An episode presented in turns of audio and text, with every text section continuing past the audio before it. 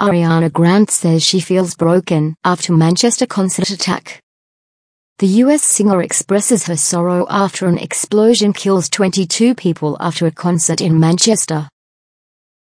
Nicole Kidman in Cannes, I still act like I'm 21. The star said in Cannes she likes to make bold choices as if she were at the start of her career. Spike Lee in Cannes, we're living in dangerous times. In Cannes, the director says he hopes Donald Trump does not have access to the real nuclear codes. Twin Peaks is back, and it's as weird as ever. Critics hailed the return of David Lynch's cult TV series, though how many know what's going on?